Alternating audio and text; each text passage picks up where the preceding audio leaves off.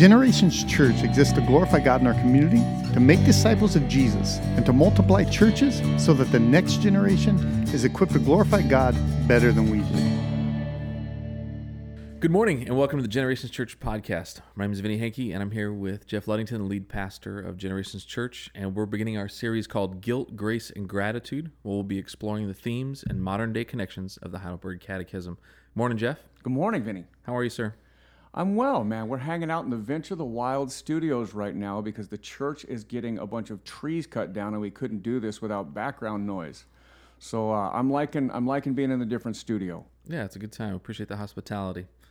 All right, let's talk about what we're doing. Uh, we're going to be working our way through the Heidelberg Catechism. Can you give me just a, maybe some background on it? What is a catechism, first of all, and where or what is Heidelberg? What what are we doing here? Yeah. So a lot of people, when they hear the word catechism, uh, if they have any exposure to the word at all, they think Catholic. Uh, Roman Catholics still practice a form of catechism today. Uh, but so do Lutherans, uh, so do some Methodists, some you know folks from the Reform camp. Uh, many people do. Presbyterians, there are many people that do this. But a catechism is simply a way of instructing or tr- teaching, training by asking a fixed question and memorizing a fixed answer. And so the example I tend to use with people is the way you learned your multiplication tables. Like I learned that 9 times 9 is 81. I've just memorized that because I had to learn what is, you know, 3 times 6, what is 9 times 9. We just memorized those answers. And so now when I'm doing math, if I'm ever doing math for that reason, right. now I know the answer. And so a catechism is that. It's a it's a series of questions and answers. It's designed to be memorized, and the point would be to teach us our faith. Okay, awesome. Would you say that this is something that works? What's its relationship to Scripture? Does it work alongside it? Yeah. Above it? Underneath it? how would you pair those two things? If that's if good. Yeah, I, and I never answered your your question about Heidelberg. I think we'll circle back to that.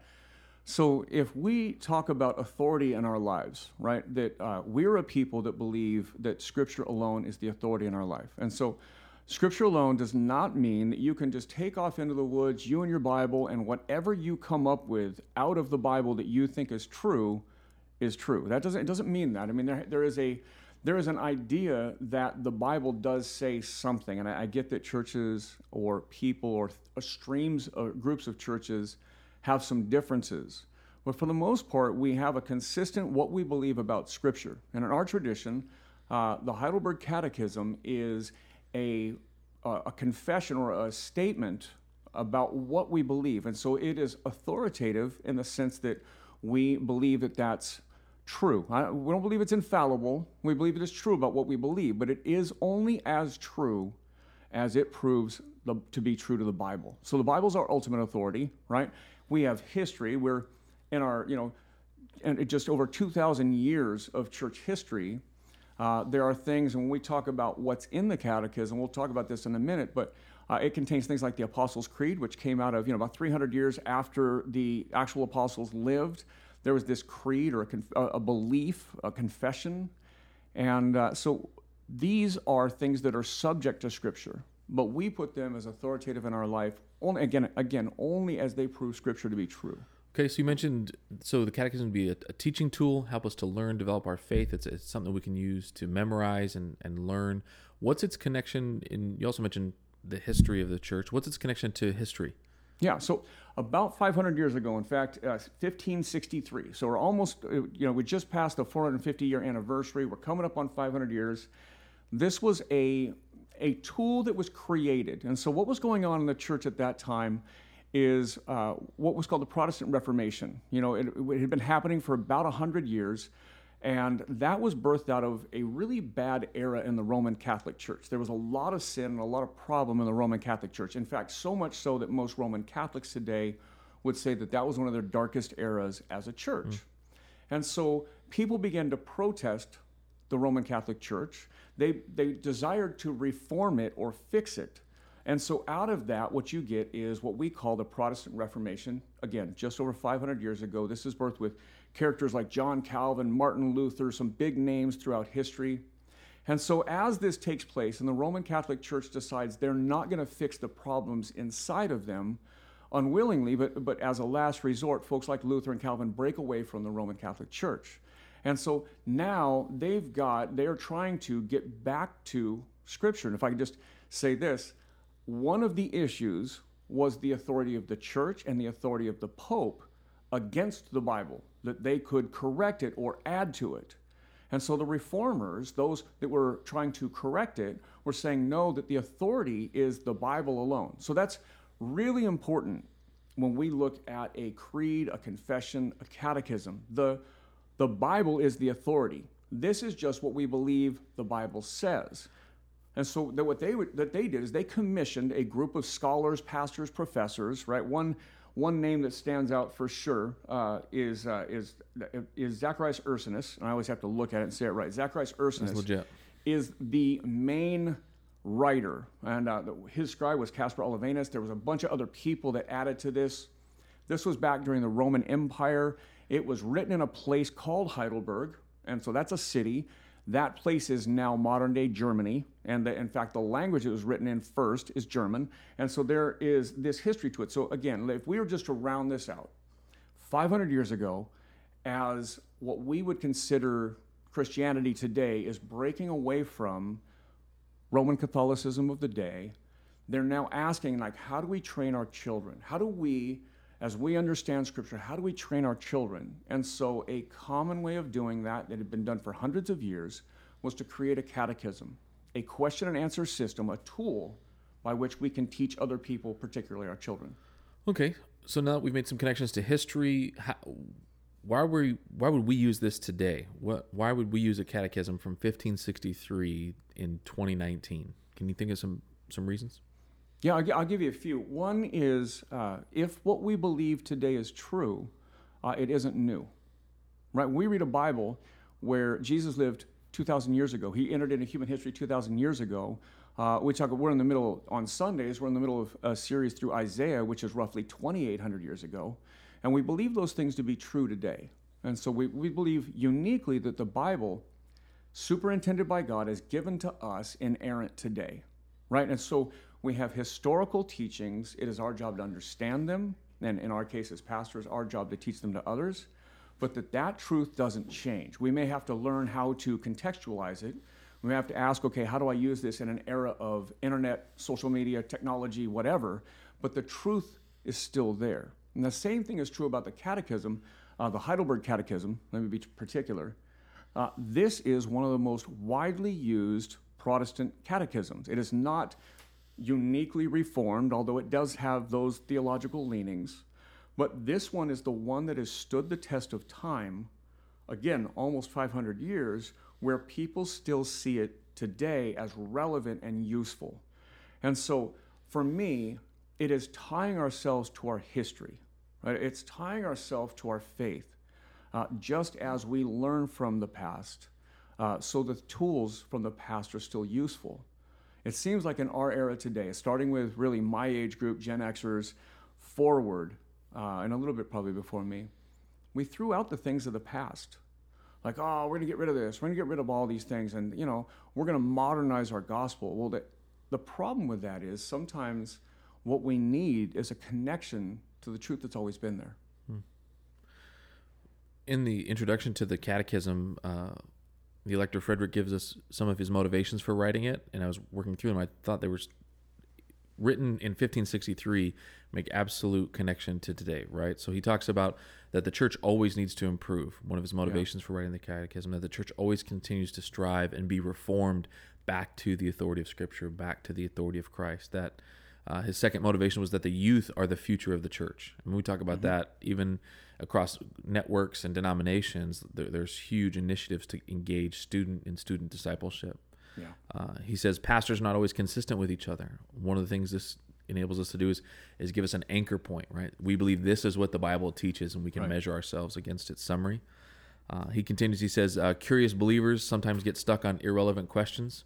Uh, if you remember, like one of the good. jokes of the Reformation is how many angels can fit on the head of a pin. Right, right. That became a discussion point in right. a major church conference.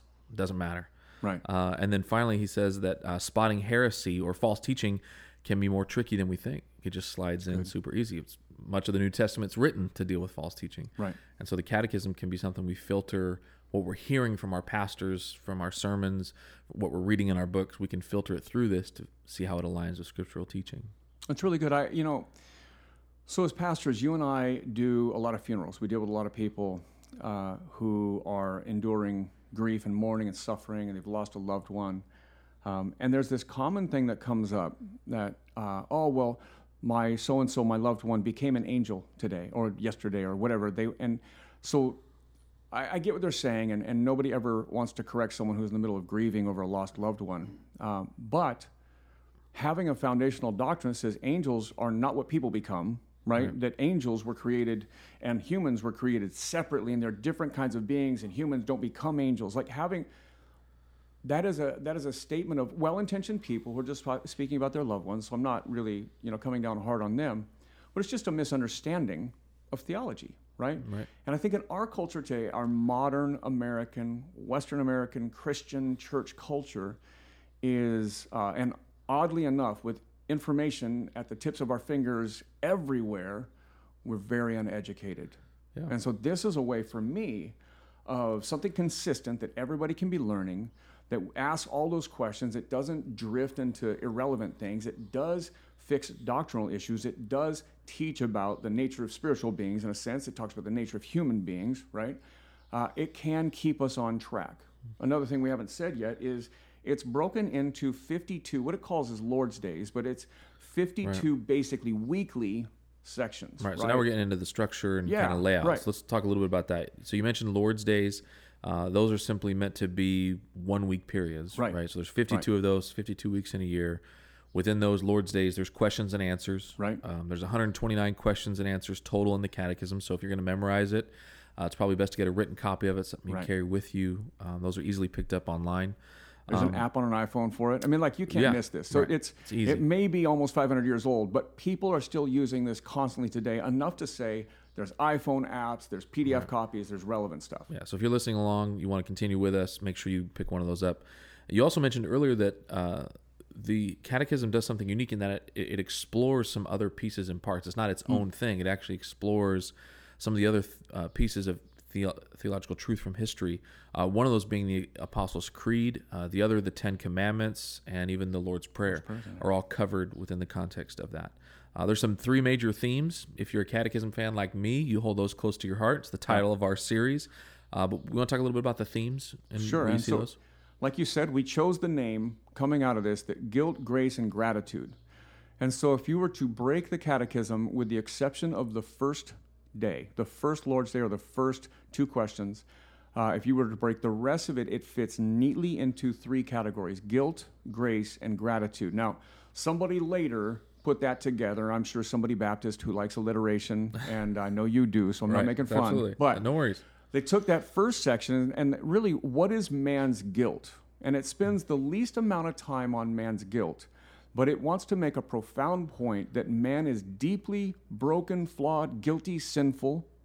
And so it, it, allowing us to understand why we need a Savior. And so the second part is obviously grace, what Jesus has done for us. And it spends a great amount of time on what Jesus has done for us. And so that's grace. And then gratitude is really answering the question. The third section answers the, the large question how do we respond to all this? How do we live in light of Jesus taking us from our deep depravity and guilt and lavishing grace upon us in his salvation, his gospel, his work for us, what do we do with all this? And so, like you said, if if somebody's listening right now and they're thinking, oh, a catechism, that's not the Bible, we just need the Bible, again, it covers the Lord's Prayer, covers the Ten Commandments, t- covers the Apostles' Creed, which almost every Christian has heard used in church in their life. Yep. Yeah, if you get a good copy of the catechism, a physical book copy, um, you'll see that the questions and answers are littered with footnotes, right. and inside those footnotes, you will find scriptural references and anchor points right. for the truth that the authors put together.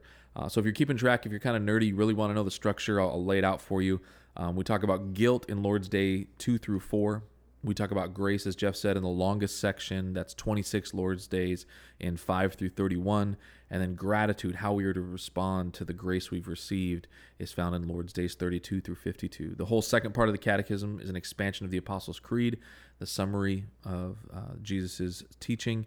And then the third section deals with the Ten Commandments and the Lord's Prayer eh, structurally. Let me ask you a question. I know you're so I wasn't raised in the church. You came in as a kid in grade school, and you've grown up more in it. Uh, you've been in a church that has uh, used the Heidelberg Catechism over different times. So I didn't. So what is your earliest recollection of the Heidelberg? And I know you have some personal connection. I know you've Totally. used this also in your family. Would you Yeah. would you share that? Yeah, it's actually not what you would think, but uh, my earliest memory of the catechism is uh, the living room of my in law's home. Oh, Uh, so I grew up in Southern California, which you know, heavily influenced by dispensational teaching. So I grew up listening to dispensational teaching radio. I began dating a uh, Dutch Reformed uh, daughter. Uh, and so my father-in-law, my future father-in-law, began to fight about God's sovereignty and election, uh, God's providence. And so my earliest memory of the catechism is my father-in-law shoving a copy into my chest and saying, "Here, don't argue with me. argue with history and scripture." Uh, and I dug in and began reading, and and that, along with some influence and discipleship from you, really opened my eyes to who God was, how He had saved me, and how He had rescued me. And it became something that, um, for me, just became a great uh, text of affection. It wasn't just a teaching tool anymore. It was something that God used in shaping my soul. And so that was my first interaction with it. Was I was going to read it to correct my father, my future father-in-law, if you can believe it. And uh, God well, used it for me. Well, shout out correct to me. Ron Mantell, man. That's That is legit. amazing. That's super cool. I love Ron. Yep. So it's got huge, for me, huge relevance to my life and faith. I've used it with my children. Um, we talk about it um, all the time, uh, even with my wife. Uh, and I, this year, we lost my dad. And so the question one, which we'll deal with in our next episode, begins What is your only comfort in life and death? Yeah. Um, and so we've looked to it continually for the affection um, and affirmation that it brings of the gospel of Christ, especially in moments when we've hurt um, or dealing with this tough stuff of life. So if you are a young, um, if you're a young person who either uh, has come to faith or uh, has been uh, has been a, a Christian since you were young, and, and you're desiring to grow in your faith, here's what I heard. Um, Vinnie, I know you were young when you started to date Sherry. You're a young man, and uh, maybe Ron's approach of just kind of shove it into your chest. Maybe that wasn't. Um, Not the best What- evangelical strategy. uh, we well, you know, so we'll just we'll let that slide. Maybe there's another way to do that, but here's the outcome: a young Christian. Uh, you'd been a Christian since you were a kid. You're now a young man, so it'd been a few years.